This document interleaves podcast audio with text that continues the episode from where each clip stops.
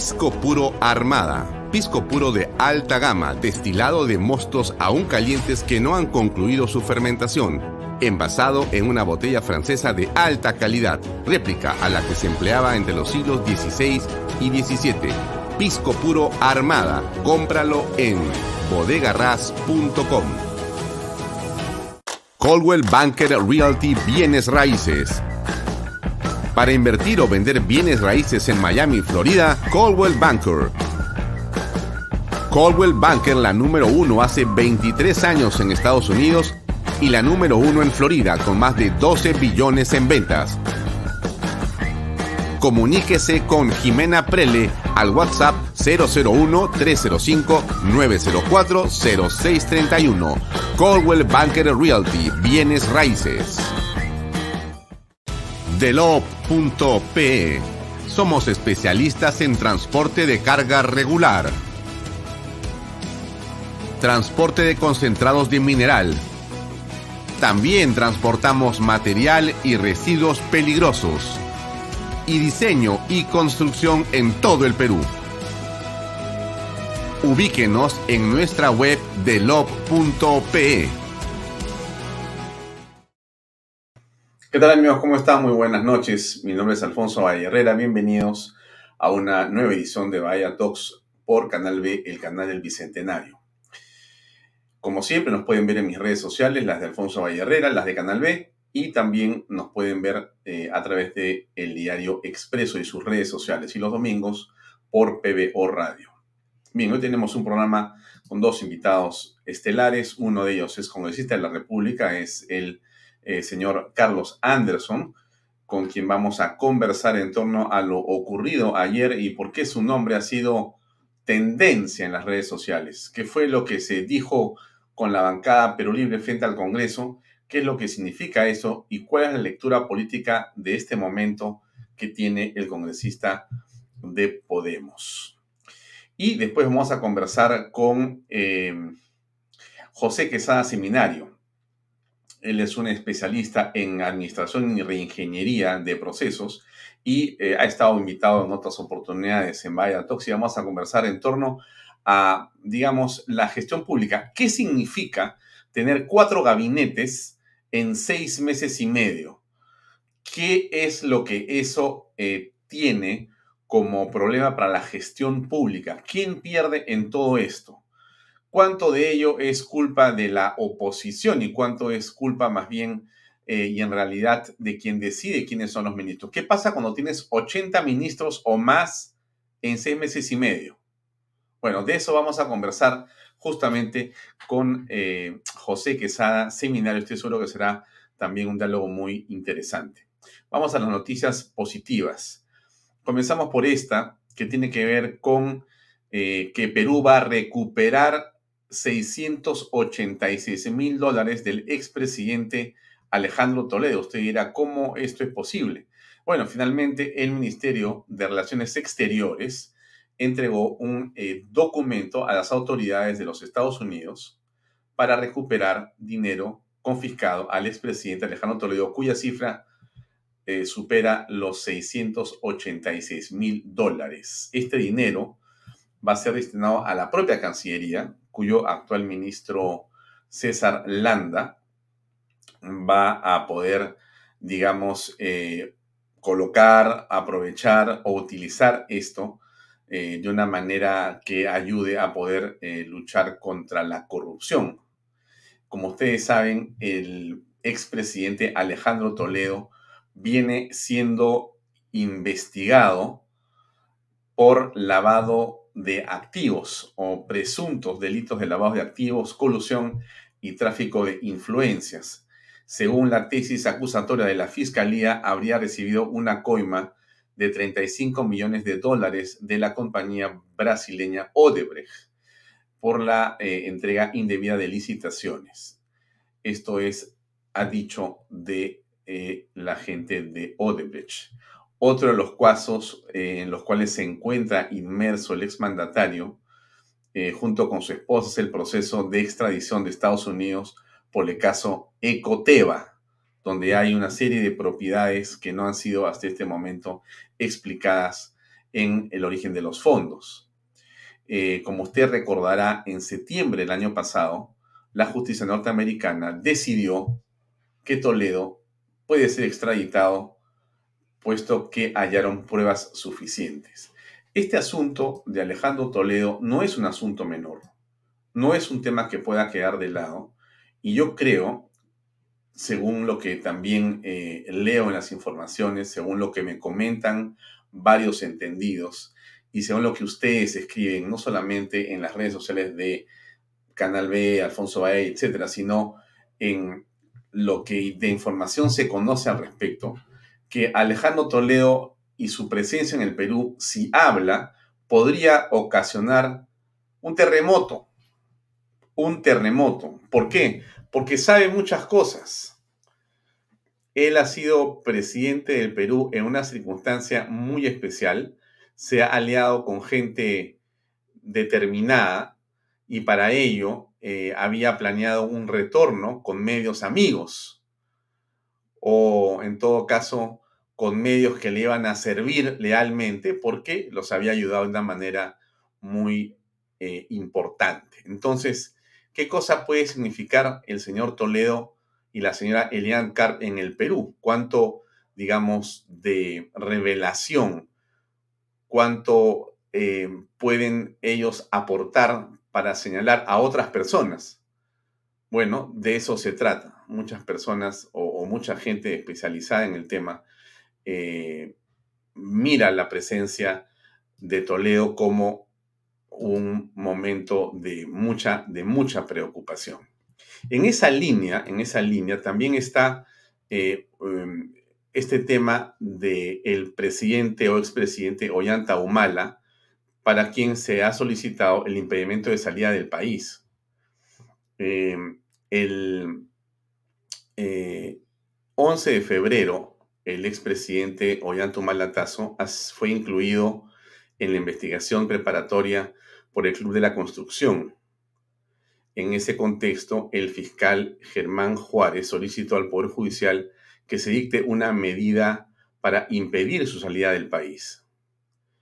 Y bueno, aquí hay varias compañías que están eh, inmersas y estos eh, y otros temas por los cuales está siendo investigado el expresidente, pronto entendemos que también van a, inaugurarse en los juicios, es decir, pronto el Poder Judicial comenzará a ver este caso en particular.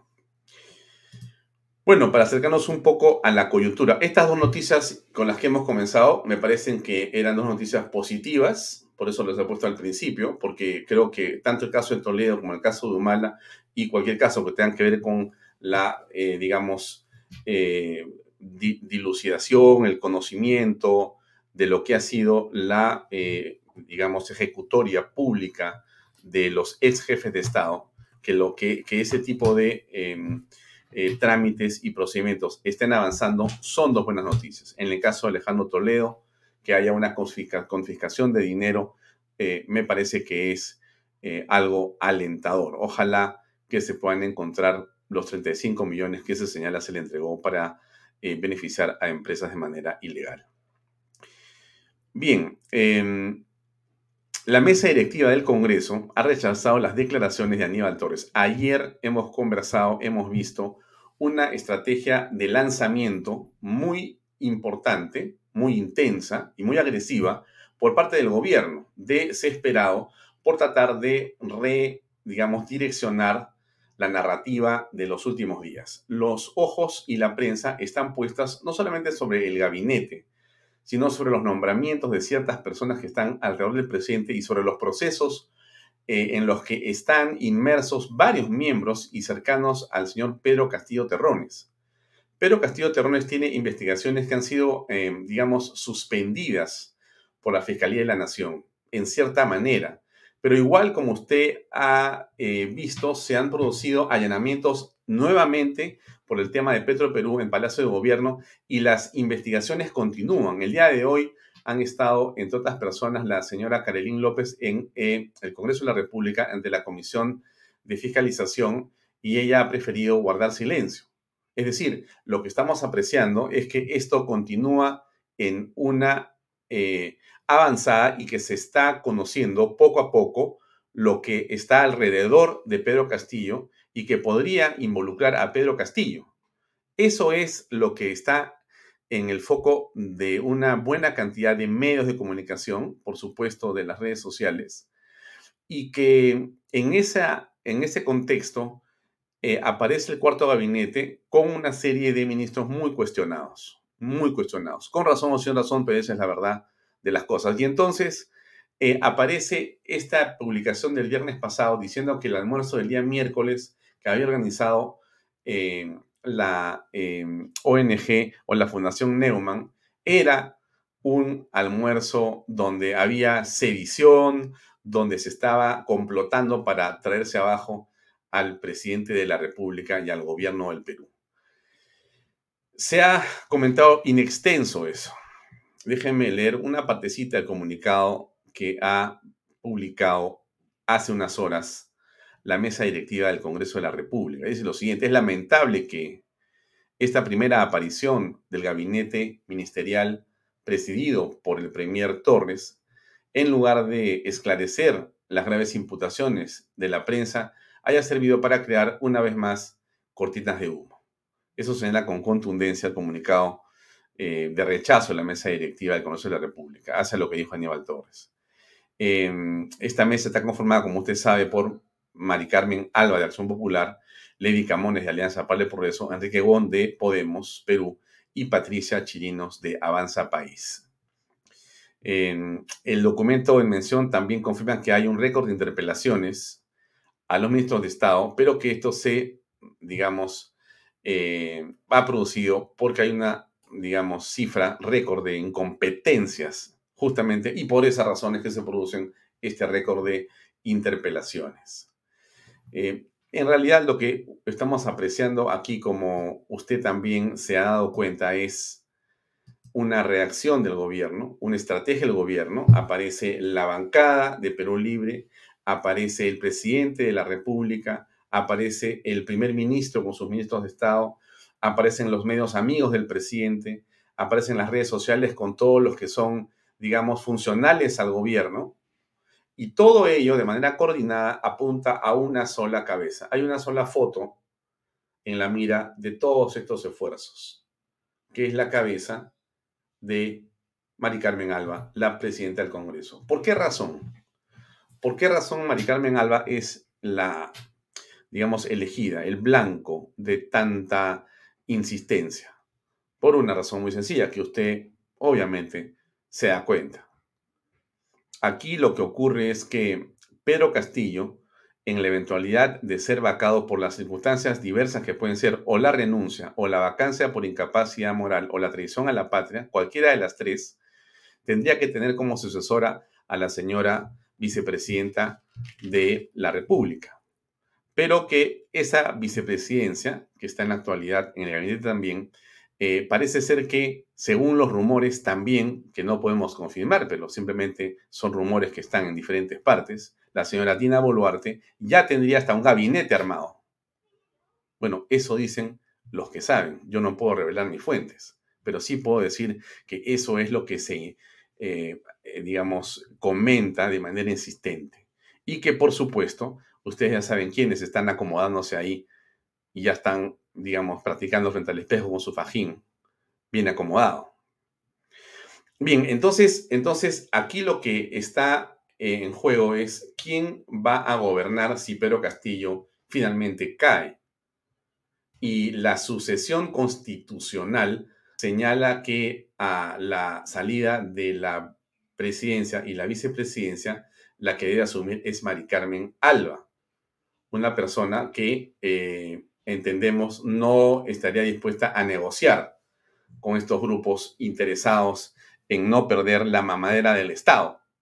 Y esa es la razón más importante por la que la señora Mari Carmen Alba está en el centro de esta vorágine. ¿Podrá salvarla? O sea, ¿podrá salvarse ella? ¿Podrá salvar al Congreso? ¿Podrán estas tres mujeres que están en la foto junto con Wong salvar esta situación? Porque la arremetida viene contra ellos, pero de una manera brutal. Fuerzas enormes se confabulan para traerse abajo a la mesa directiva. Y han encontrado, bueno, un pretexto que me parece eh, fútil y a estas alturas, sinceramente, les comento que es ridículo, ¿no? Este hecho de que la Fundación Neumann ha pagado un almuerzo eh, para un taller de conversación que Naumann este, organiza junto con otras eh, fundaciones en el Perú todos los días. Y, si no lo paga la Fundación Neumann, eh, yo creo que lo mencioné ayer, creo que en todos los almuerzos del Perú se habla todos los días de la vacancia de Pedro Castillo. Es en el desayuno, en el almuerzo y en la cena de todos los hogares peruanos. Se habla de cómo se puede vacar a qué hora renuncia o cómo se le acusa de traición a la patria a este señor por su incapacidad absoluta. Y eso yo creo que a ningún peruano lo hace ni terrorista ni golpista, porque esas tres situaciones están contempladas en nuestra Carta Magna. Y que uno se reúna a conversar lo que estipula la Carta Magna no puede ser aquí ni en ninguna parte un golpe de Estado. Y si eso le molesta al presidente, bueno, es, muy lamentable que no entienda lo que está pasando. Me da mucha pena que el señor eh, Aníbal Torres utilice ese argumento que es realmente fútil y ridículo y que Landa, un canciller, se preste a lo mismo. Y que diga por aquí o por allá que en realidad eh, estamos frente a una situación anómala, cuando de extraño no tiene nada. Si usted se para presidente Pedro Castillo, cosa que no puede ser ahora porque usted donde va lo, lo, van a pifiar. Pero si usted manda a alguien del G4 o G9 o G2, o si manda algo a alguien del servicio de inteligencia a que se siente en uno de los agachaditos o que vaya a comer en algún lugar donde hay mucha gente en el, en el país, en cualquier mercado popular, va a escuchar que la conversación es a qué hora se va usted del, gobierno.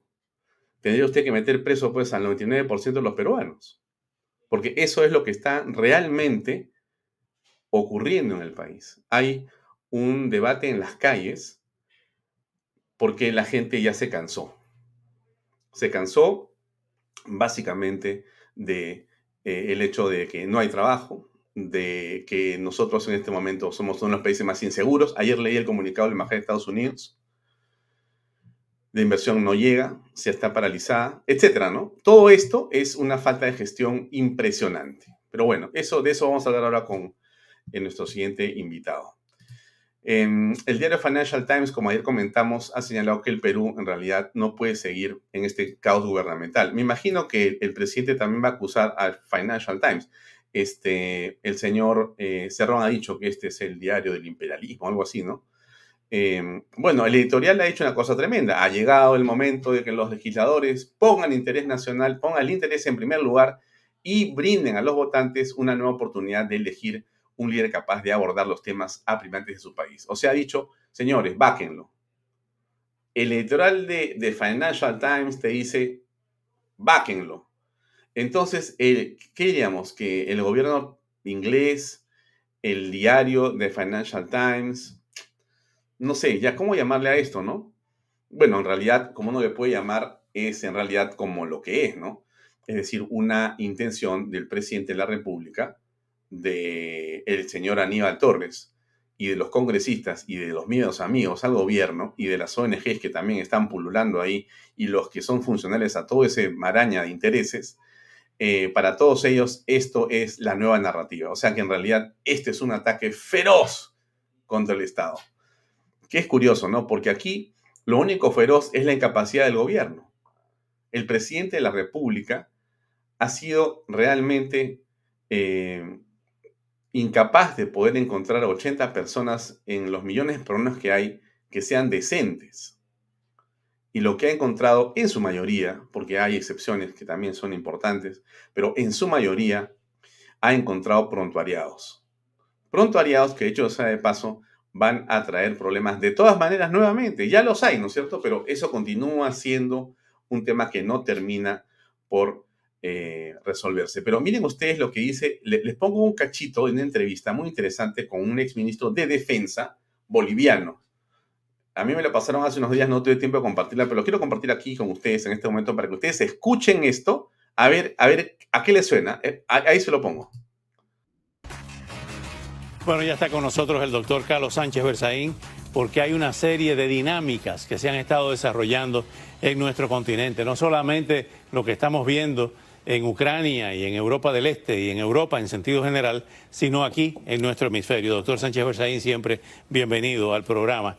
Cuéntanos qué está pasando en Perú con Pedro Castillo, cuatro gabinetes en seis meses. Ha posesionado su cuarto gabinete, es un fracaso de gestión de gobierno, pero además ahora está criticado porque el gabinete no tiene mujeres. Este, además de ser el sombrero luminoso, como le han terminado diciendo en el Perú, eh, ha resultado extremadamente machista. Pero en el ámbito serio, en el tema del Perú, eh, la ingobernabilidad está perjudicando grandemente a ese país y hay un dato que hay que aportar. Ha llegado hace unas semanas como embajador al Perú, embajador de Cuba, el ex embajador de Cuba en Bolivia, Carlos Rafael El Gallo Zamora con su esposa y todo su equipo. O sea que ahora va a haber gobierno en el Perú porque lo va a manejar el G2 cubano a través de este operador. Esto es serio. Es muy serio porque ese es el autor de la dictadura en Bolivia que ha hecho lo que Castillo quiere hacer, constituyente, nacionalización del gas, liberación de la coca y narcoestado. Lo conozco muy bien, estaba en la misión de Cuba en Naciones Unidas cuando yo era reportero en Nueva York. Lo conozco muy bien. Miren, eso es algo que dicen eh, personas con experiencia sobre lo que está pasando, lo que podría pasar o lo que va a seguir pasando en el país. Eh, el comentario en relación al gobierno de Pedro Castillo no es solamente de la prensa independiente en el Perú. En realidad es ya de todo el mundo. Lo han dicho en CNN, lo dicen en Mega TV, lo escriben en Financial Times, lo escriben también en varios diarios en España. En realidad estamos rodeados de incompetencia, el mundo lo ve, pero aquí el presidente Pedro Castillo, el señor Aníbal Torres, la bancada del gobierno, los amigos satélites, los funcionales y los medios amigotes, más bien lo que piensan y lo que dicen es que esto es una, que cómo es, son, es el golpismo, es la derecha, son los que perdieron las elecciones, y como siempre, bueno, el fujimorismo, el aprismo, y papá, papá, papá, toda la historia que siempre ponen y los sanbenitos que, uno, que a uno le cuelgan por decir la verdad. Pero eso no interesa, finalmente lo que importa es que usted sepa qué cosa es lo que ha ocurrido. Bien, ¿dónde está eh, el señor em, congresista Carlos Anderson? Con él eh, hay un tema muy importante que yo quiero eh, poner en consideración, porque ayer Anderson se para adelante, se para adelante de los congresistas Perú Libre, y hay un entredicho ahí. ¿No? Somos paria, ustedes son una paria. Bueno, ¿qué cosa pasa ahí? ¿Qué significa eso en realidad? ¿Y qué podemos esperar? Vamos a conversar con él eh, enseguida. Aquí el, eh, la conversación.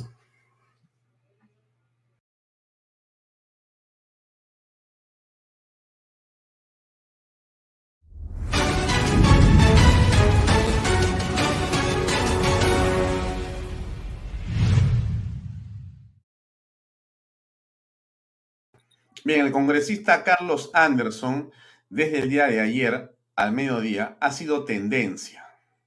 Y él ha protagonizado, bueno, eh, una situación que eh, tenemos en imágenes con un grupo parlamentario, el grupo parlamentario oficialista, en la puerta del Congreso. ¿Qué fue lo que pasó? Tenemos la imagen para ponerla y el video para escuchar este minuto de, eh, digamos, polémica y después conversaremos con él para que nos explique qué significa y qué va a ocurrir en los siguientes minutos u horas con respecto a esta posición. Veamos, por favor.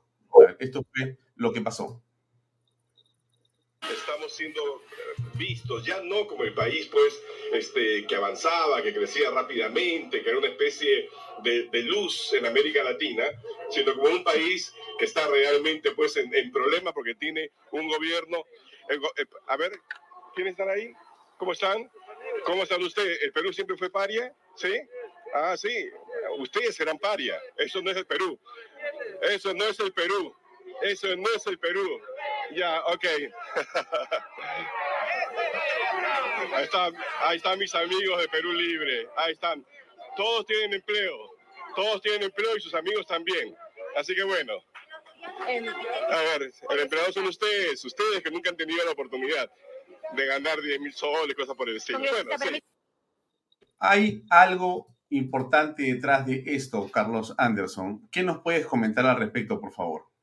Sí, mira, yo estaba haciendo, eh, como siempre, salgo del, del legislativo, me llaman los periodistas, me hacen preguntas y, y, entre las cosas que yo estaba diciendo, señalé el artículo de Financial Times, ¿no? Y cómo el, la, la, visión internacional del país se ha venido deteriorando, por lo que, claro, el resto del mundo este, mira al Perú con atención. Como yo señalé, la economía peruana es más grande que la de Ucrania, que está hoy en día en el centro de la atención, más grande que la de Grecia, ¿no? Entonces, por, por supuesto que es un país a notarse. Y escuché, por supuesto, el, todo el, ruido, me empezaron a decir, Perú siempre ha sido un país paria, ¿no? Entonces, claro, evidentemente, yo no podría quedarme callado. Tuve que decirle, paria, ¿no? Parecen ustedes. Y después la última frasecita tiene que ver porque eh, no se escucha ahí, pero uno de ellos me dijo muerto de hambre, ¿no? Entonces, ustedes que nunca han ganado 10 mil soles, ¿me entiendes? O sea, no, no había ninguna intención ahí, pues, de, de ofender a nadie, como de inmediato ahora los, los grupos de izquierda sacan, ah, Anderson clasista, Anderson este, este, eh, ofende a, a, sus colegas congresistas. Claro, eso mismo que hacen eso, que son la gente de izquierda, ¿no? Les importa muy poco que, estando yo hablando, ellos vengan y me interrumpan, les importa muy poco que, que, que digan que el Perú es paria. O sea, es esa ambivalencia moral, digamos, que exhiben muchísimos este, en las redes, que, que, bueno, mira, yo los dejo porque esos comentarios vienen exactamente de quiénes son, ¿no? Carlos, en el fondo, en el fondo está el tema de la manera en que el gobierno ha reaccionado a esta reunión del día miércoles de la semana pasada entre unos congresistas, una institución y una fundación internacional que promueve la conversación, el debate, talleres, etcétera, para dar de política. Bueno, a ver, ¿qué esto es cierto? ¿Qué está pasando? A ver, no, efectivamente, aquí hay una, una reacción coordinada del gobierno. Se ve que esta vez hay inteligencia. ¿De quién? No lo sé. Es una, es una acción súper coordinada donde están los diferentes actores, sale el primer ministro con todo el gabinete a amenazar, ¿no? Porque esto hay que entenderlo, que no es la posición pues, de, una persona, es la posición del gobierno. Es el gobierno, el ejecutivo nos está diciendo a un grupo de, de, de congresistas que somos claramente de oposición, ¿no? Ustedes están cometiendo un delito, porque además también han tratado de generar pues una idea de una línea de tiempo en la que había una serie de hechos premeditados que llevan lógicamente a la conclusión de que efectivamente aquí se quiere dar un golpe de Estado, ¿no? Entonces, esto evidentemente está lleno de distorsiones y de mentiras, ¿no? Porque esa línea de tiempo imaginaria de hechos ignora el contexto de que se dieron cada uno de los hechos. Es decir, por ejemplo, me dice, este, interpelaron a este ministro. Claro, pues, ¿cómo no vamos a interpelar a un ministro que estaba relacionado con, con Sendero Luminoso? Pero son 13, 13, 13, que es un montón, dice, 13 veces. No, bueno, 13 incompetentes o gente este, cuestionable que pusieron. ¿O qué es lo que quieren? Lo que pasa es que ahí se nota la intolerancia, ¿no? Este, de, del gobierno, que ha estado media, media este, este, disfrazada de frases, bueno, presidente rural, campesino, buena gente, ¿no? Pero no, el, el, el, tufillo, digamos, este, eh, dictatorial, en el sentido de que no quiere ningún tipo de control político, ha estado siempre ahí, ¿no? Porque lo que hace el Congreso es ejercer justamente su función de control político, ¿no? ¿Qué podríamos hacer? Eh, eh, ¿Qué podemos hacer en este caso, por ejemplo, con el, con el ministro de Salud? Que pone en peligro la salud del país en momentos tan difíciles, ¿no? Porque evidentemente, pues, ni él ni su viceministro, que es un veterinario, ¿no? Este, eh, lucen este, la, la, las necesarias cualidades para poder este, dirigir la salud del Perú en estos momentos, ¿no? O, o, o su ministro, pues, este, del ambiente, es un científico que, que, que, la verdad que ya tuvo su hora hace muchísimo tiempo, que no sabe necesariamente cosas de, de, de, medio ambiente, pero que tiene que negociar ahora con Repsol, ¿no? En el, en el ecocidio más grande de la historia del Perú. Es decir, pretendería pues que uno, que uno se quede callado. Ahora, voy a decirlo bien claramente, ese este, seminario que fuimos, ¿no? Eh, yo mañana me vuelven a invitar y vuelvo a ir, porque tengo el mejor concepto de la Fundación Frederick Naumann. Tal es así que, por ejemplo, hace cuatro años, cuando yo lancé el Instituto del Futuro, una de las pocas organizaciones que, que me dio un poquito de bola, ¿no? Este, financiando este, eh, algunos eventos chiquitos, pagando directamente a, a los, este, a las personas, digamos, que, que ayudaban a hacer, por ejemplo, un evento o, un podcast o cosas por el estilo, ¿no? Este, ha sido la, la Fundación Frederick así que me conocen mucho antes de que yo fuera, de que yo fuera este, eh, candidato o, congresista, ¿no? Eh, son gente, la verdad, que promueve la libertad, que promueve los valores de la democracia, que promueve este, eh, la economía social de mercado, así que no tiene absolutamente nada de, de, golpista ni nada por el estilo. Y el evento mismo fue muy útil, porque, por ejemplo, para mí ha sido toda una revelación, pues, este, entender mejor los procesos históricos, ¿no? De crisis similares a lo largo del tiempo, ¿no? Hemos tenido por lo menos siete episodios tan o más duros que, que tenemos hoy en día, ¿no? Entender sofisticaciones o, cosas poco sofisticadas acerca del tema constitucional, yo no soy un constitucionalista, ¿no? Tener la oportunidad de preguntarle a quienes saben, ¿no? Este, ciertas dudas, etcétera. La pregunta es, ¿por qué ha salido la bancada, el eh, primer ministro con sus ministros de Estado y los medios afines a hablar con virulencia en torno a eso y a llamarlos a ustedes la bancada golpista. ¿Por qué razón? Porque se sienten, pues, este, primero amenazados, ¿no? Este, se sienten amenazados porque se sienten amenazados porque la opinión pública se ha dado cuenta, ¿no? La, la, este, la popularidad del presidente se está derritiendo, ¿no? Este, con, con el verano, está desapareciendo, ¿verdad? Entonces saben que no tienen mayor este, apoyo, tienen que culpar a alguien que es parte también del, de todo el estilo de este gobierno de, permanente victimización. ¿no? no es por culpa de ellos, es por culpa de, estos otros, ¿no es cierto? Tiene que ver con la este, encuesta. ¿Esa encuesta, por ejemplo?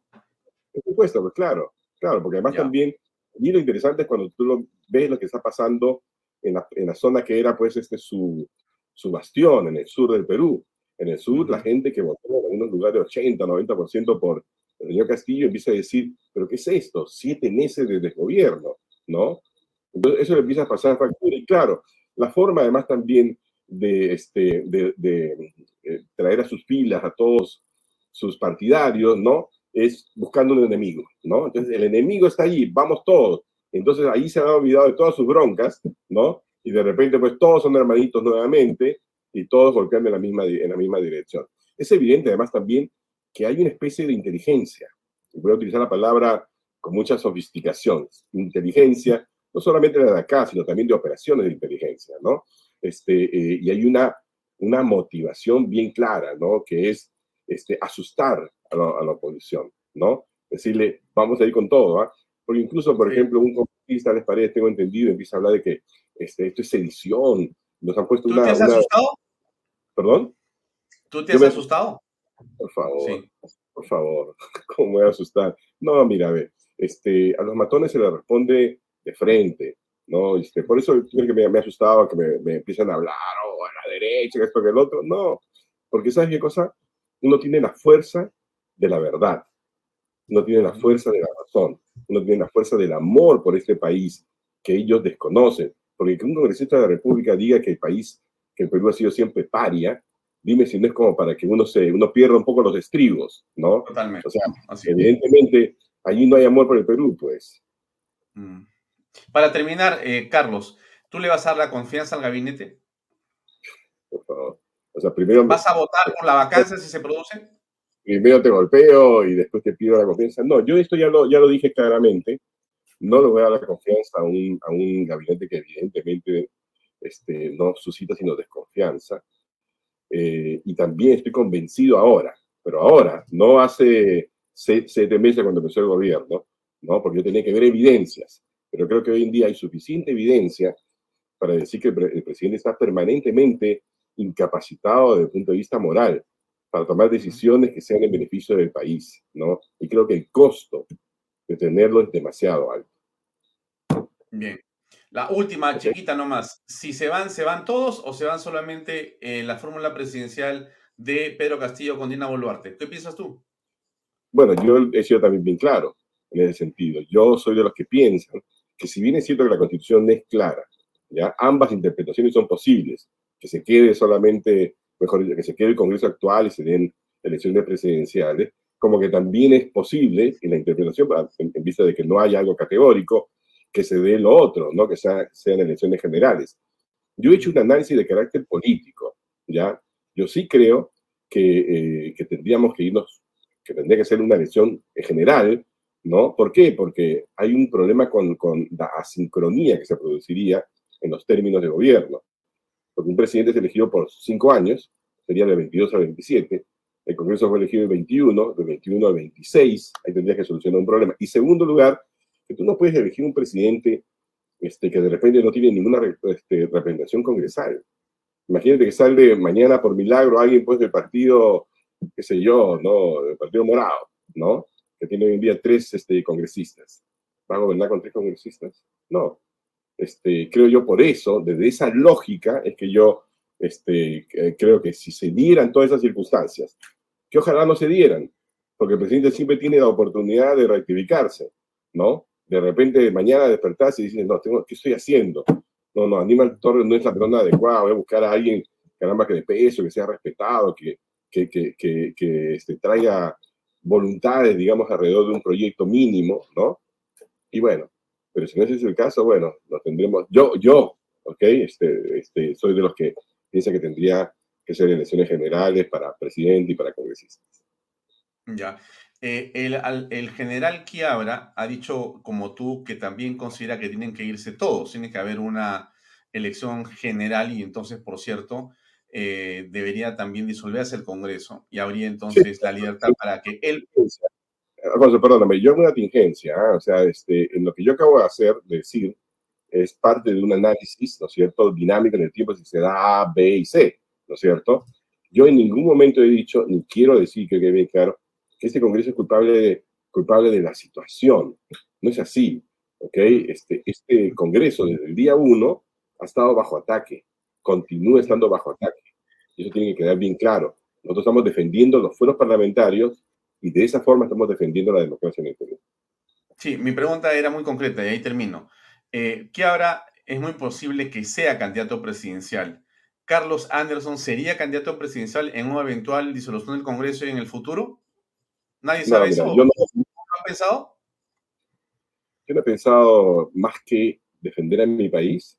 Yo no he pensado nada más allá que darle la vida, todo lo que tengo, ¿no? Desde que regresé al Perú es lo único que he hecho, enseñando, dando conferencias, dando ideas, creando un instituto este, que no es para beneficio propio, sino para, para terceros. Así que este, sí, estoy muy contento con la posibilidad que me ha dado la vida de servir a mi país como congresista de la República y de servirlo en cualquier capacidad. Perfecto, muchas gracias, Carlos, muy amable. A ti, muy amable.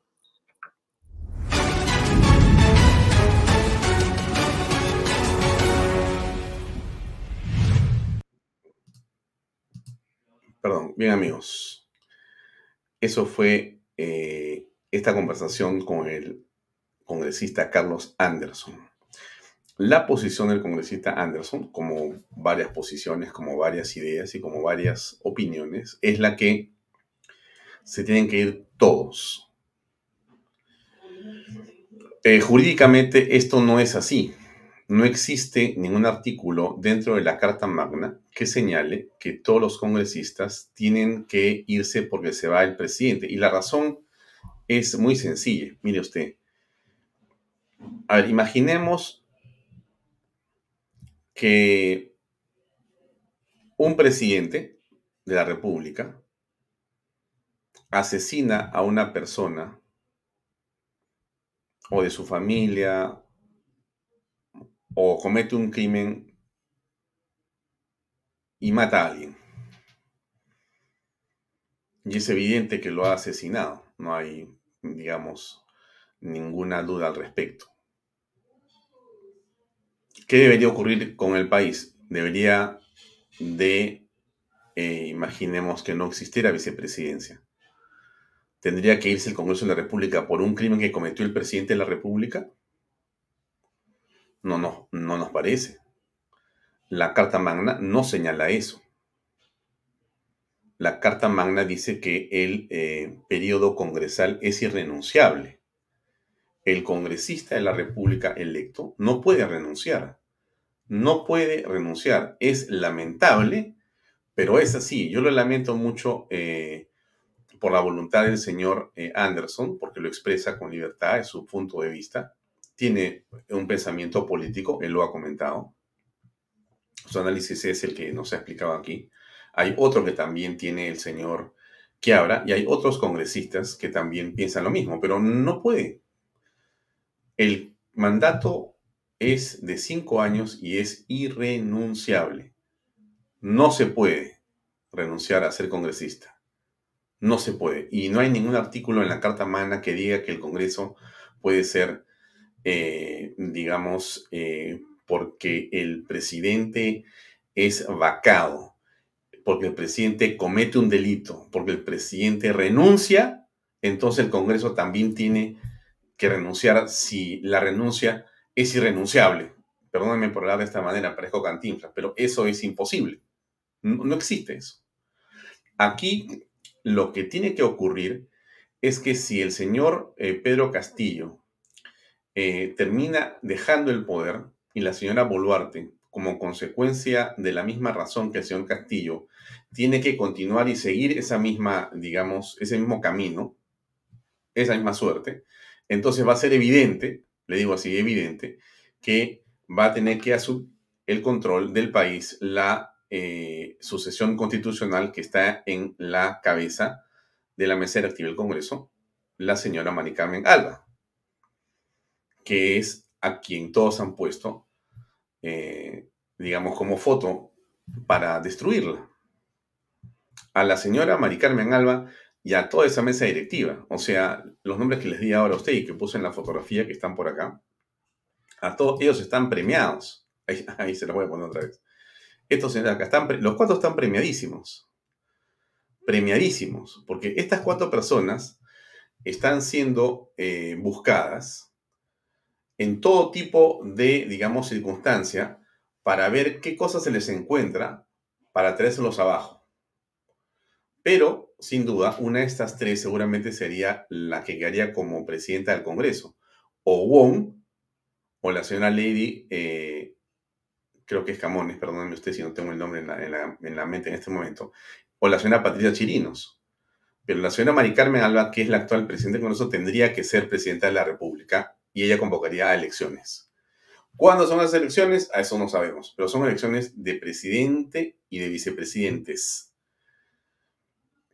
Eso es lo que hay que ponerse de acuerdo. Por supuesto que el equipo que acompaña a, señor este,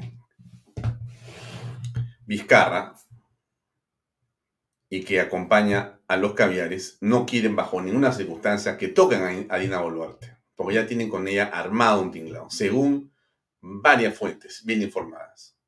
Me han dicho, no digas nada, pero ya sabemos que aquí hay algo. es posible que eso sea cierto, no tenemos cómo probarlo todavía, el tiempo lo dirá. Pero bien, son nueve, no, son siete y quince de la noche y es hora de eh, conversar con nuestro eh, siguiente invitado, que es José Quesada Seminario. Esta conversación va a ser este, muy interesante. Va a ser un ping-pong de ideas, porque yo he querido conversar con José Quesada Seminario.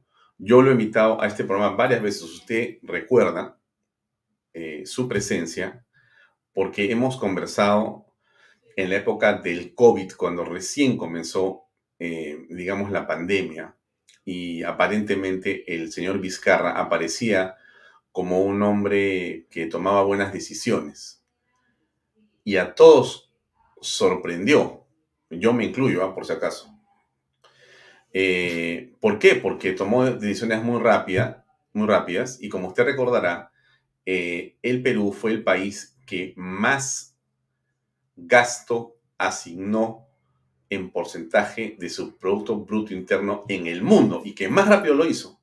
Fuimos más que Japón, más que Estados Unidos, más que Italia, más que Suiza, más que Alemania éramos una estrella en el mundo. El Perú era una estrella. Había destinado toda la plata que tenía prácticamente. Tomó el Fondo de Estabilización Fiscal, tomó plata acá, endeudó, puso bonos, sacó, pidió plata por todos lados, armó una cosa gigantesca y dijo, vamos a comprar medicinas, vamos a comprar máscaras, vamos a comprar un montón de cosas que nunca supimos dónde estuvieron. Y después con el pasar del tiempo, nos enteramos que toda esa parafernalia en realidad habían servido, no sabemos realmente dónde está esa plata. Si algo debería hacer este Congreso para recibir más aplausos del respetable público es hacer una, este, comisión investigadora que creo que está funcionando, o creo que está ahí. Vamos a buscar al, al que está trabajando en ella, para que nos cuente qué fue lo que pasó con la plata que Vizcarra, su ministra Tony Alba, definida, ungida, eh, endiosada como la revelación de la economía mundial, era la mujer más fantástica que el pueblo había producido. Con el tiempo nos enteramos que habíamos sido el país que peor gasto hizo en el mundo. Y como usted también recordará, los medios, amermelados, no dijeron nada. Se pusieron de costado, miraban para otro lado. ¿No? ¿Usted se acuerda lo que ha pasado acá?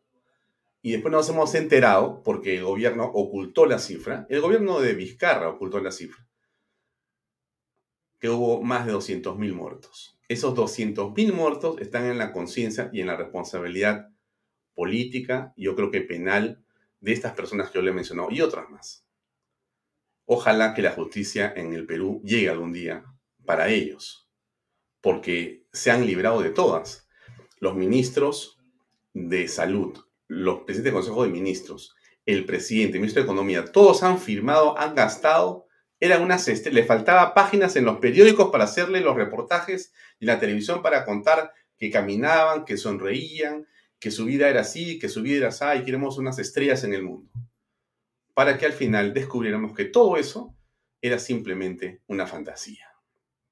Bueno, en ese momento conversamos con eh, José Quesada Seminario y después hemos venido conversando con alguna frecuencia para tomarle el pulso a la gestión pública. Ahora tenemos 80 ministros en 7 meses, nuevos, ¿Qué significa esto en realidad? Entonces yo quería preguntarle a él si me puede explicar qué significa esto. Vamos a conversar.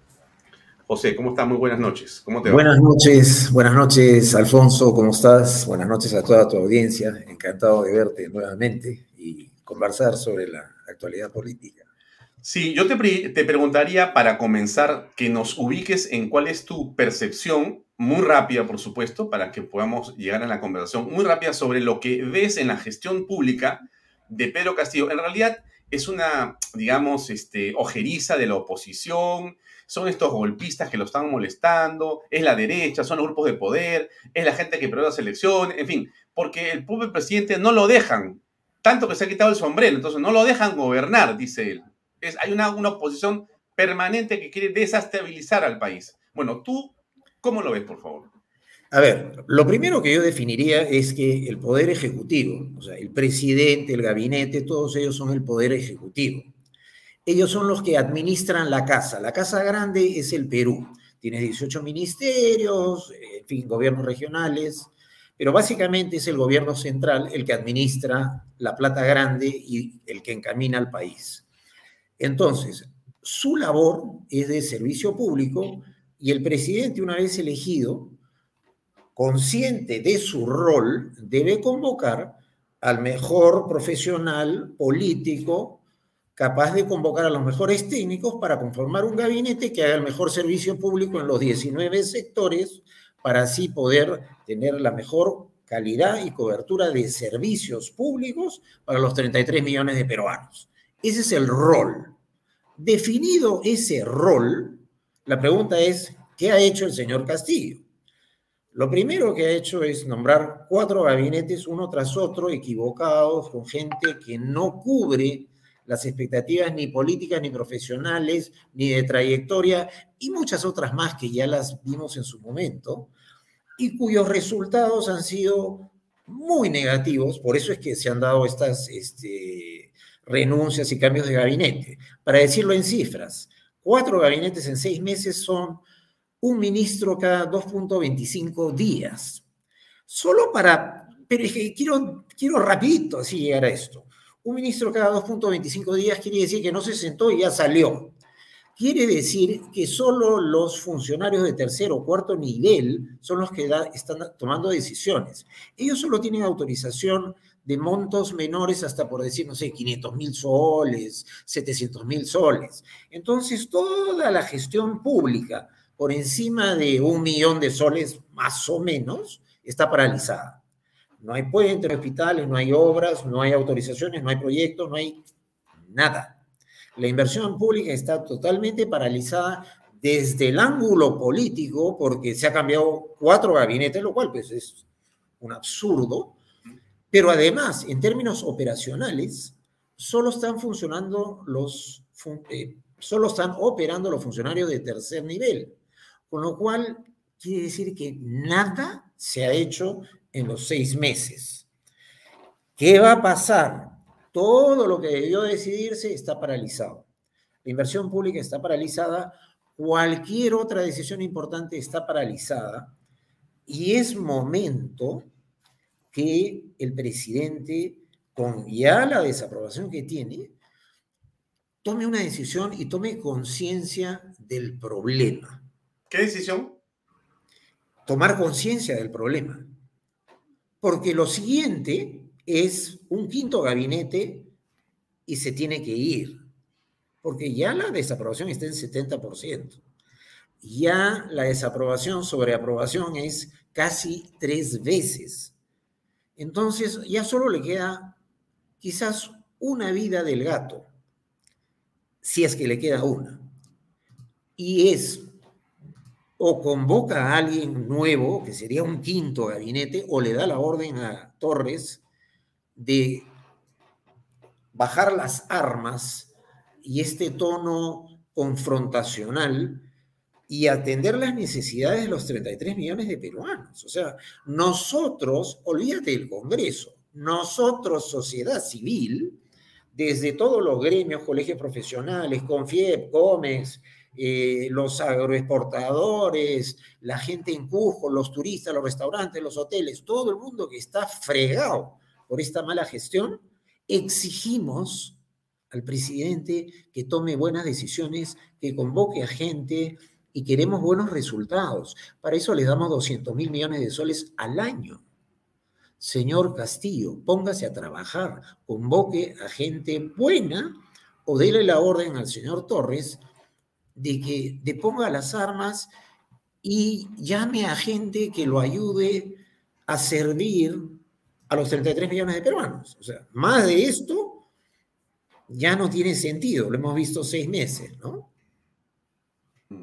Bueno, a ver, em, yo te preguntaría lo siguiente ahora. Em, el señor Aníbal Torres, junto con el señor eh, Silva, son sobrevivientes a cuatro gabinetes. En la historia del Perú, no sé cuánto ha sido así, pero bueno, ellos han jurado cuatro veces. Parece increíble, pero es cierto. Eh, muy bien. Eh, y estas personas, parte del gabinete en, su conjunto, van a acercarse al Congreso para pedir el voto de investidura dentro de unos días. Eso tiene que darse de todas maneras, salvo que algo ocurra en el camino. Pero si nada ocurre en el camino, el Perú es así de misterioso, en fin. La pregunta que te hago es, ¿qué crees que va a ocurrir? ¿El Congreso le debe dar el voto de investidura y, bueno, este, censurar o interpelar y censurar al ministro por ministro y continuar en ese tema? ¿Cómo es que piensas que esto se puede resolver? Pero antes que me contestes, por favor, unos segundos de mi publicidad y enseguida regresamos con tu respuesta, por favor. Ajá, eh, me parece que estamos aquí, efectivamente. Viva este verano a otro nivel en el condominio top del Perú, Monte Alto de Los Portales, ubicado a un paso del Boulevard de Asia y de exclusivas playas al sur de Lima. Regístrese en losportales.com.pe. PBM Plus, ahora también eh, vainilla y chocolate, proteínas, vitaminas y minerales y también HMB. No se olvide que el ejercicio favorece su sistema inmune. Compre PBM en boticas y farmacias a nivel nacional. DELOP, especialistas en transporte de carga regular, transporte de concentrados minerales. También transportamos material y residuos peligrosos y diseño y construcción en todo el Perú. Entra a la web de lob.p. Y nuestro último eh, auspiciador, desde Bodegas Ras, viene Pisco Puro Armada. Así es, Pisco Puro Armada. Uva quebranta. Cómprelo en bodegarras.com. Muy bien. ¿Qué opinas, estimado José Quesada, al respecto? Tienes el volumen bajo de tu. Me parece que. Porque Ahora sí, adelante, por favor. Ah, ok, ya. A ver, lo primero que diría yo es qué es lo que tiene que hacer el gobierno y cómo juntamos desde la situación de donde estamos a qué es lo que tiene que hacer. Esta situación ya se presentó para la evaluación de los 100 días, porque esta misma crisis la tenemos hace, no sé, ya meses. Entonces, en ese momento, me parece que yo publiqué un artículo el 31 de octubre en Expreso a doble página central con una agenda nacional conjunta, Ejecutivo, Congreso, Sector Privado, en donde entre los tres se estructuraban las prioridades y comenzabas a trabajar resolviendo lo principal. Lo principal era infraestructura eh, pública, hospitalaria y educativa en las cinco macroregiones, estimular la inversión privada, nombrar a gente capaz y encauzar los principales problemas de la agenda nacional. Ahorita lo que tienes que hacer es eso, sea con Torres o sea con quien sea. El Perú es más importante que Torres, incluso que Castillo, pero el rol de Castillo, su obligación legal, es darle los mejores servicios públicos a los 33 millones de peruanos. Entonces la sociedad civil, insisto, nosotros, los 33 millones de peruanos, agrupados en Confiep, COMEX, los colegios profesionales, las marchas de 200 mil personas que vamos a hacer o lo que sea, exigimos al presidente que cumpla su rol y que no se ande peleando o nombrando gabinetes que se pelean con la gente. Pelearse no resuelve problemas, es, es una manera infantil de no asumir una responsabilidad ejecutiva. La responsabilidad ejecutiva del gabinete Torres es estimular la inversión privada. Entonces, irse donde los chinos y decirles, oye, ¿sabes qué? Voy a poner una guarnición del ejército en las bambas y no te vuelven a cerrar más, y te lo garantizo. Te vas a todos los mineros y les garantizas eso. Te vas donde los agroexportadores y les dices, mira, te restauro tu régimen de agroexportación y tienes que tomar decisiones. No puedes escaparte por la tangente política para no asumir una responsabilidad ejecutiva, porque si no, los 33 millones de peruanos le van a decir, señor, desaprobamos su gestión, cosa que ya sucede hoy al 70%. Si no se resuelve esto rápido, la progresión ya es, digamos, exponencial, ¿no? ¿Has visto Raxo. la curva cómo sube? Raxo nos dice en un comentario, gracias por tu comentario, Raxo. José Quesada parte de un punto errado cuando dice que esto es lo que tiene que hacer el gobierno, porque simplemente el gobierno quiere el caos y la pobreza. Ese es el plan comunista. ¿Tú eres consciente de eso o no crees que sea así? Mira, yo soy consciente que eso es parte del plan comunista crear el caos. También soy consciente que tenemos una población demócrata. eh, el radicalismo extremo no es más del 10%, 12%, y ya tiene una desaprobación del 70%. Además, hay varias investigaciones, eh, digamos, que ya están en curso, varios problemas como el proyecto Tarata, el puente Tarata 3, donde ya se determinó corrupción. Entonces, la situación del presidente no es tan eh, cómoda y solvente como para, digamos, hacer muchas cosas. Esta es una situación ya delicada en términos políticos inclusive. Eh, ¿Qué va a suceder en la Comisión de Acusaciones Constitucionales? No lo sabemos, pero ya hay una rueda que está rodando por ese camino.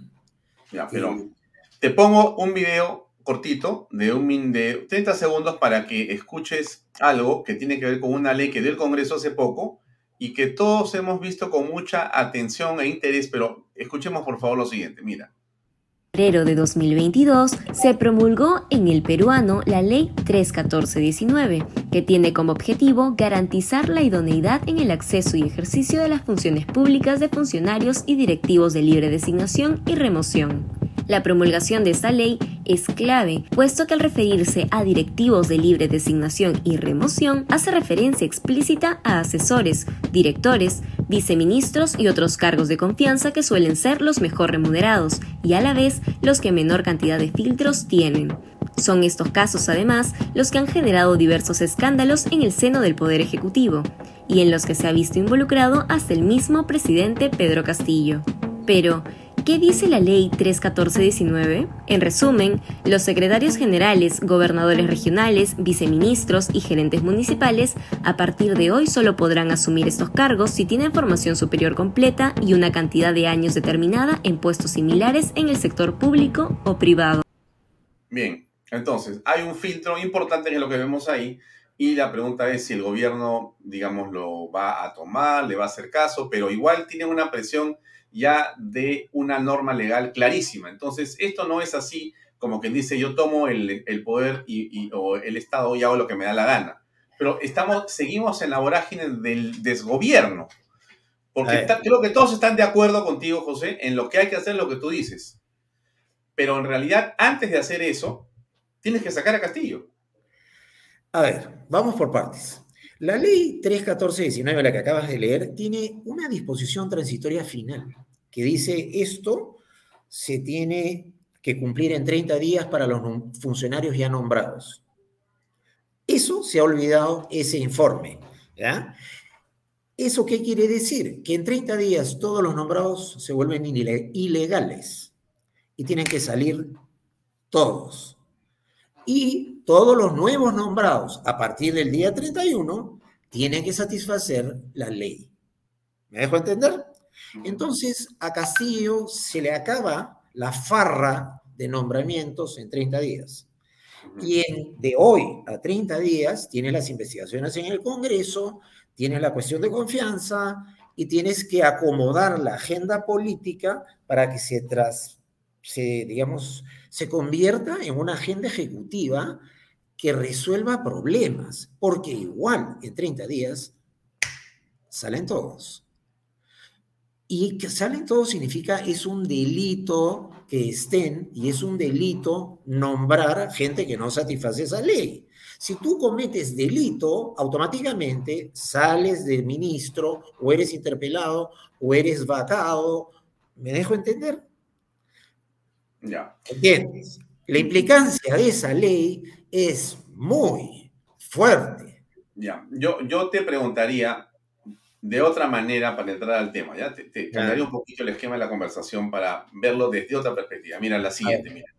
A ver, ¿tú crees que se puede hacer reingeniería en el Estado para poder eh, trabajar de una manera en la que de los 19 ministerios pasemos a 9 u 8 ministerios y se ahorre esa planilla y se pueda dedicar esos ahorros a eh, pagarle mejor sueldo a los maestros, a los policías, a los médicos y generar, digamos, algo eh, distinto, un círculo virtuoso de servicio público al país? ¿O eso que te digo yo, Alfonso, eso, no se puede hacer, olvida, es una locura? Te pregunto. Claro que se puede hacer. O sea, la agenda que yo he publicado el 31 de octubre incorpora reingeniería de procesos del Estado, la creación de cinco macroregiones y fondos macroregionales para la construcción de infraestructura hospitalaria y educativa para llegar a niveles de camas UCI por 100.000 habitantes y seríamos el primero en Latinoamérica, lo mismo en colegios. O sea, cuando te estoy hablando de que esto es realmente, se puede hacer, o sea, si tú logras cambiarle el chip a Castillo, imagínate borra Castillo, ¿ya? No, pero ¿tú crees que le puedes cambiar el chip a Castillo? Espérate, espérate. No, no lleguemos a Castillo, no politices. No, no, no, no, es que no, no, es que, es que es muy difícil. Es que, es que estás, partes de una, de una situación, de una base muy complicada, porque según tú, eh, podemos conversar con Castillo en algún momento, se puede, o sea, tú te sentarías con Pedro Castillo y le dirías, le voy a contar mi artículo y le voy a contar en una pizarra lo que se puede hacer, presidente, y él te va a decir, señor Quesada, no lo había conocido usted hace tiempo, qué gusto de haberlo conocido ahora, ayúdeme, y tú vas a sentarte a ser su primer ministro. Un momento, un momento, un momento. No nos vayamos tampoco al otro extremo. Existe la política y existe la gestión. Y la gestión pública es el puente entre la política y la economía. Entonces, tenemos que acercar estos dos polos, la política y la economía, a través de la gestión pública, y tenemos que nombrar a alguien acá que sirva de eje entre este señor Castillo y la realidad que somos nosotros, los usuarios, los 33 millones. Nosotros pagamos la cuenta y exigimos resultados. Entonces, eso es lo que tenemos que hacer. ¿Cómo sentarse con Castillo y exigírselo? Ya la desaprobación se lo ha dicho, por eso ha cambiado cuatro gabinetes. Le queda probablemente un último as antes que en 30 días tenga que salir de toda la planilla que tiene de gente incompetente. ¿Cuál es el as? Cambiar de gabinete o cambiar de política o salen todos los funcionarios igual. Pero tú tienes esperanza que el presidente, antes de que el señor Aníbal Torres vaya al Congreso, eh, de repente mañana se levante y diga, mira, escuché al señor que esa conserva ella en Vaya Talks y este, Aníbal, gracias, ¿no? Vamos a cambiar por otro gabinete. ¿Tú, ¿Tú consideras que eso puede ocurrir? Mira, si no ocurre, entonces los mecanismos constitucionales de la democracia actuarán. No hay otra salida. Pero no puedes tener un presidente que cambia gabinete pues cada mes y medio, ¿no? Perdóname, discúlpame, pero la realidad es una cosa. Y la realidad dice que hemos tenido y tenemos 80 ministros. En sí, meses tenemos cuatro gabinetes. O sea, no es que no se pueda. ya se pudo. Por eso te digo, le queda una vida al gato. Esa vida es estos próximos 30 días. Porque todos esos funcionarios son ilegales en 30 días y tiene que nombrar a otros, o tiene que cambiar, o puede no cambiar. Una de las tres va a pasar. Si no cambia, los mecanismos constitucionales actuarán. Si cambia, mejorará. Pero no hay más alternativas. ¿Y cuáles son los mecanismos constitucionales en los que confías tú? La inhabilitación, la destitución que producen vacancia. Ya, pero a ver, pero a ver, pero yo la impresión que me da a mí, este, mi estimado, es que este, no hay otra. O sea, a estas alturas, no obstante, yo percibo que el presidente cambie gabinete y piensa, ahora sí la voy a hacer. Pero yo siento que en realidad, este, en este momento el presidente ya está fuera de control. Es la impresión que yo tengo de las últimas horas por la reacción que ha tenido con respecto a este almuerzo y por la agresividad de su planteamiento con respecto al Congreso. Es imposible, imposible que haya una vacancia, porque le han dicho al Congreso golpista, ¿cómo te va a dar vacancia? Un, o sea, son, están, están buscando generar un caos y eso es la estrategia.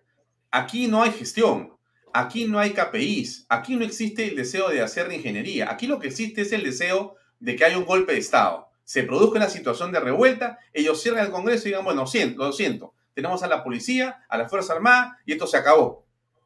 Eso es lo que están buscando, o de repente yo soy muy exagerado.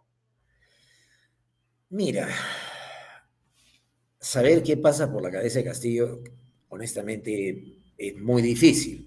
Pero si lo vemos por su conducta, no tiene la menor noción de, muchas cosas y ahora sí, efectivamente, hay una inteligencia detrás, porque este gabinete no es casualidad, tienes a un premier abogado muy agresivo, con una conducta, eh, digamos, muy, muy, violenta o antidemocrática. Eh, sí, claro, ese escenario que describes es es de hecho una posibilidad. También es otra posibilidad que desde el Congreso, donde ya se están viendo una serie de temas, sucedan otros mecanismos constitucionales. O sea, yo no sé exactamente qué vaya a pasar, pero no veo manera tan rápida de que el Poder Ejecutivo te pueda decir, oye, bueno, acá hay una mega crisis y yo cierro todo hoy o mañana. Más. Ya, pero lo acaba de decir el presidente. Lo ha hecho el presidente, lo ha hecho el presidente contra el ministro. O sea, este es un golpe que ya está en proceso, han dicho. O sea, el Congreso nos quiere golpear. Lo acaban de decir. Te lo, acaba de decir en la cara. Te lo o sea, no te lo ha hecho el presidente este, conversando con un whisky, ¿no? En una parrillada. No, te lo ha dicho toda la bancada de Perú Libre.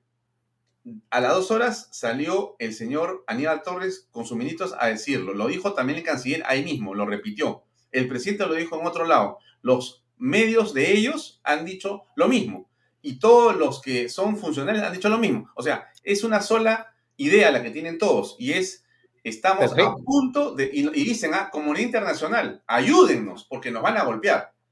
No están diciendo, mira, vamos a, vamos a cambiar al gabinete para que estén tranquilos. No, están con la pata levantada. Algo más, ¿ah? Algo más te pongo ahí. Financial Times dice, ha llegado el momento de que los legisladores pongan el interés nacional en primer lugar y brinden a los votantes una nueva oportunidad de elegir un líder capaz de votar o de abordar los temas apremiantes de su país. O sea, Financial Times te dice, oye, compadre, hazle la vacancia a este pata, olvídate de la gestión, porque ya no da para más. Ya. ¿Cómo ves tú eso?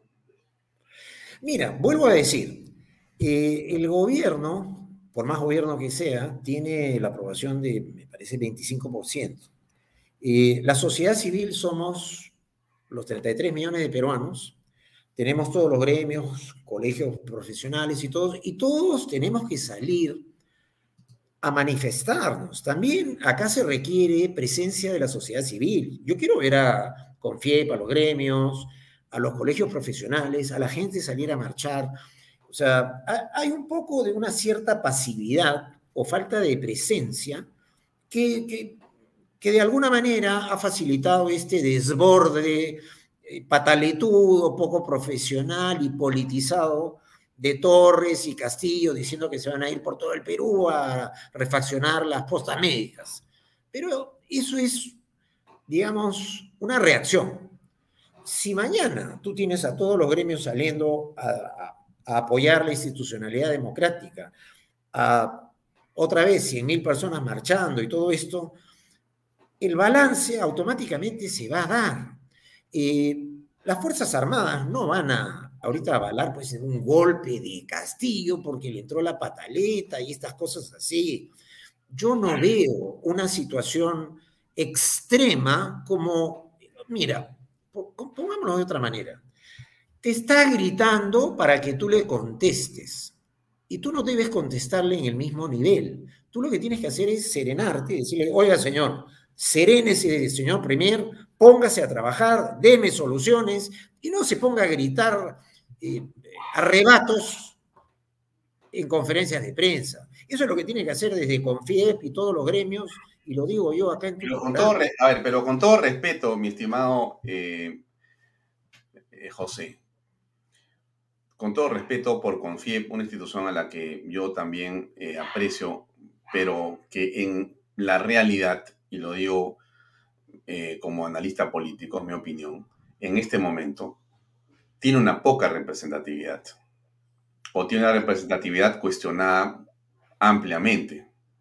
Posiblemente ellos se sigan reuniendo como gremio, representen a las empresas que están agrupadas ahí, pero en el, digamos, debate político con FIEP, ni los gremios que conocíamos en algún momento en la historia del país tienen en este momento casi ninguna importancia, porque te voy a decir una cosa, no han salido a marchar, mejor dicho, me pareció verlos marchar cuando tuvieron que marchar contra Merino.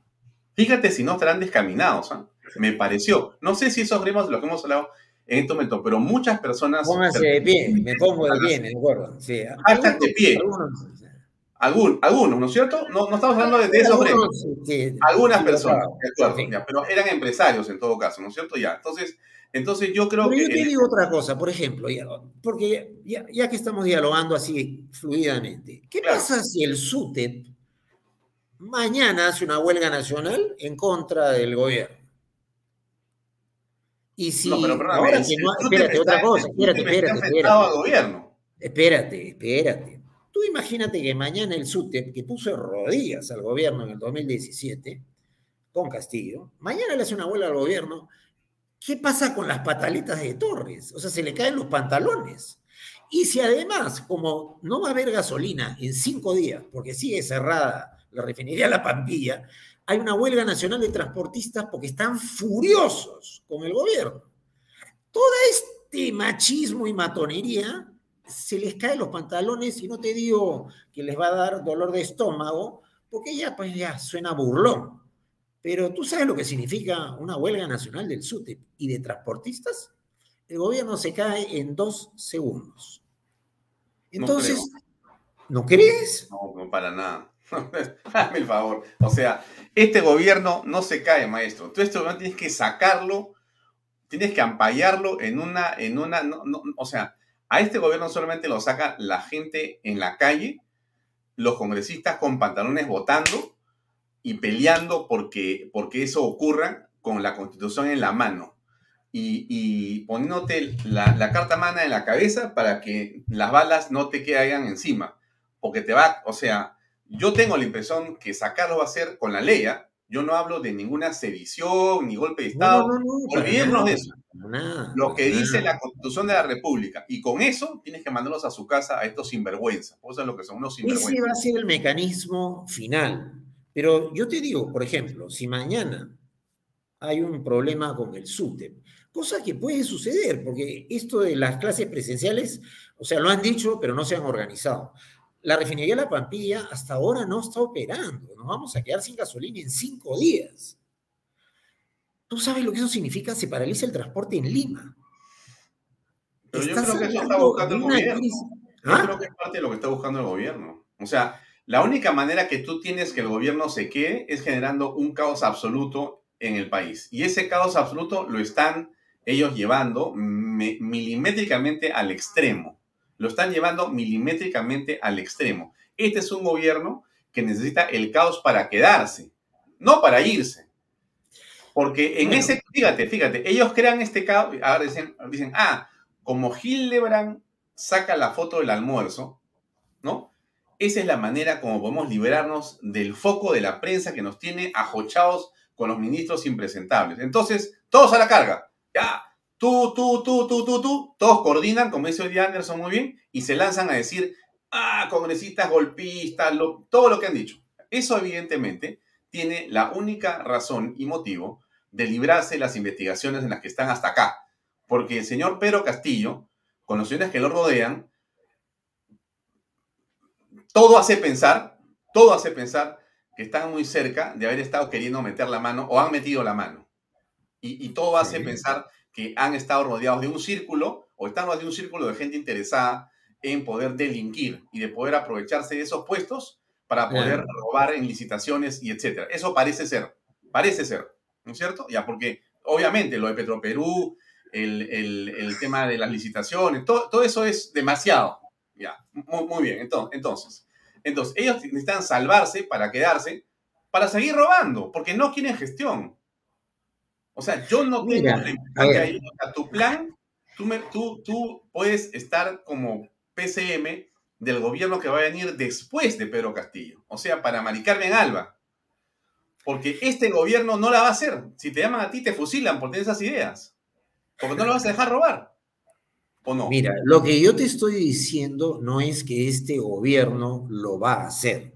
Lo que yo te estoy diciendo es que tienes que confrontar al gobierno finalmente, Mientras que el Congreso está haciendo eso. Y esta es la confrontación final, porque en 30 días todo se vuelve ilegal. Y en estos 30 días tiene que darse el fenómeno de la solución. ¿Cuál va a ser? Yo me inclino a pensar que va a ser una operación constitucional, democrática y ordenada conforme a ley y por el conducto regular. Lo demás requiere del apoyo de las Fuerzas Armadas para un golpe de Estado dado por un señor que solo quiere destruir el país Mm. y con la desaprobación del setenta y tantos por ciento. Eso no lo veo posible en los próximos 15 días, digamos. Mm. Entonces, si en 30 días todos los nombramientos y toda la gente se vuelve ilegal y Castillo tiene que nombrar gente que satisfaga esos requisitos, entonces el techo es 30 días y las acusaciones o lo que está rodando en el Congreso se va a dar en estos 30 días.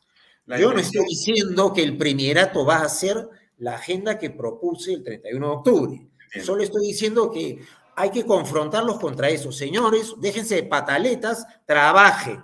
Mm, mm. Y esa es nuestra narrativa. Él te va a decir, ustedes son unos golpistas, me importa un rábano lo que diga usted, señor. Trabaje. Eso es lo que hay que decirle.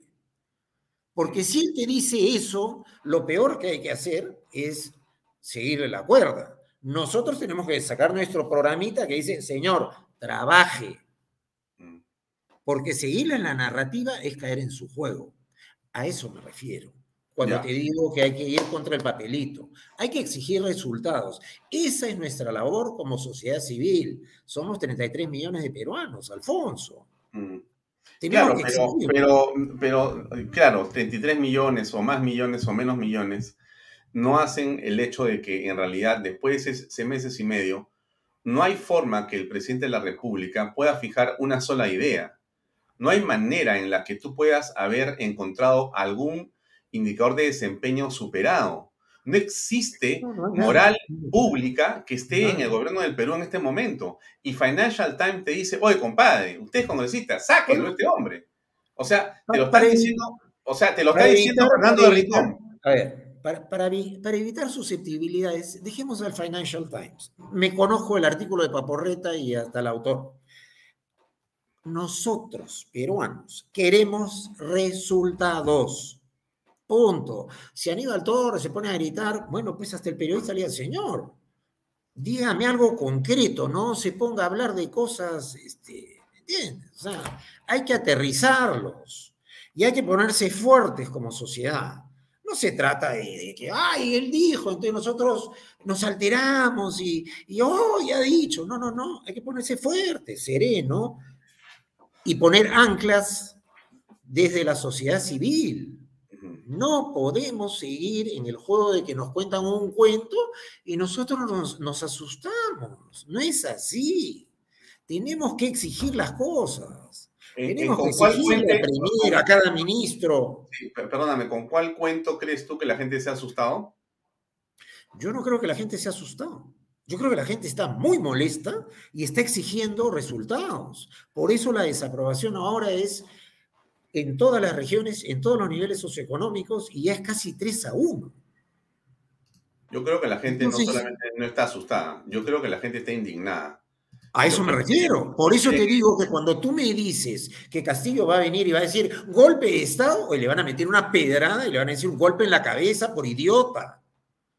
Eso es lo que va a pasar. Yo no veo a la gente asustada porque Castillo dice o hace. A donde va, lo sacan a gritos. ¿Tú crees que tiene leverage, palanca para amenazar a alguien?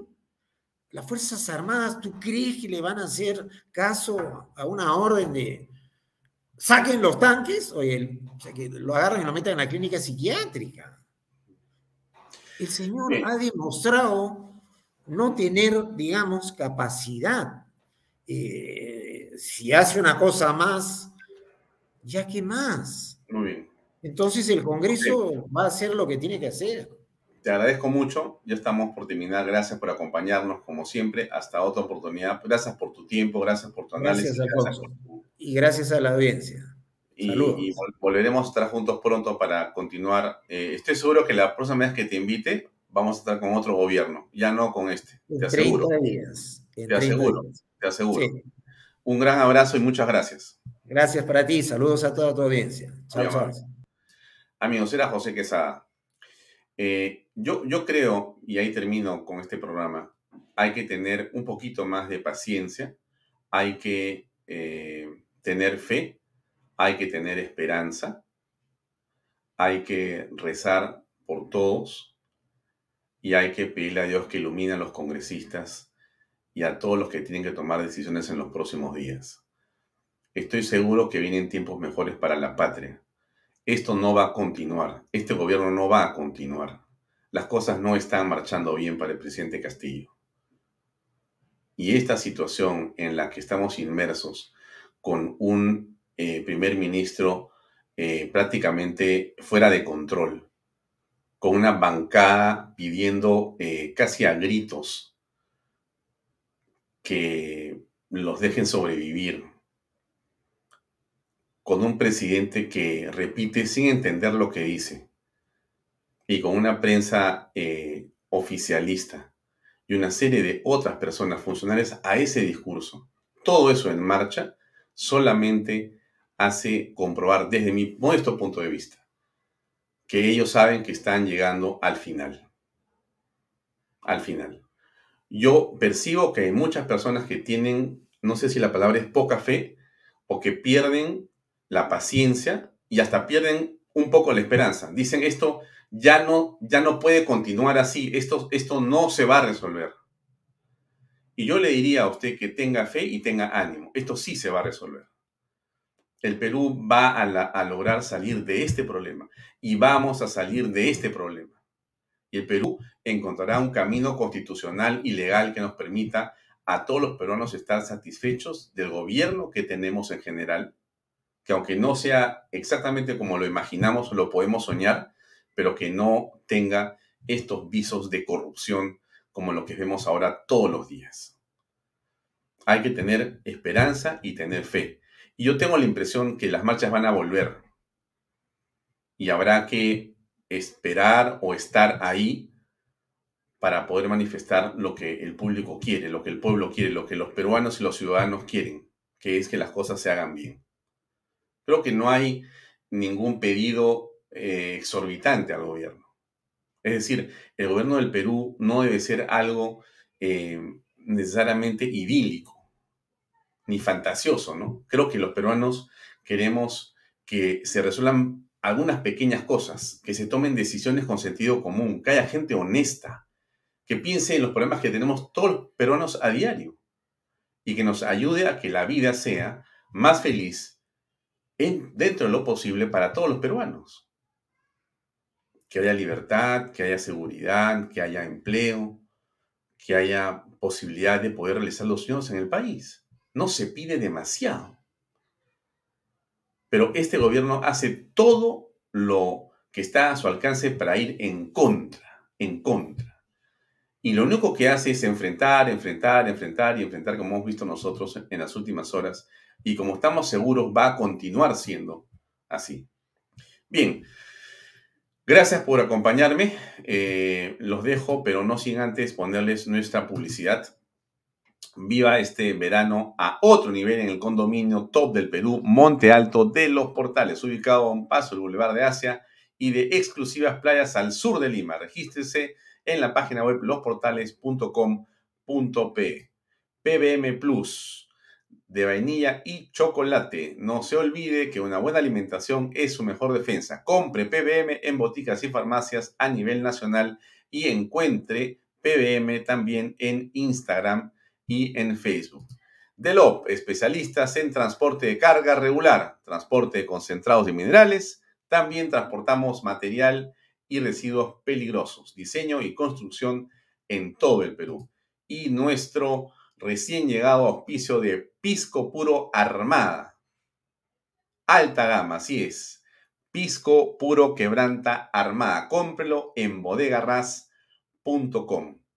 Llegamos al final. Gracias por estar con nosotros. Mañana estamos con ustedes a las seis y media de la tarde. Ánimo, fe, paciencia, perseverancia, perseverancia y perseverancia. Lo único que en la vida lleva al éxito no es la inteligencia, no es el dinero, no es la inspiración, solamente la terquedad, la determinación.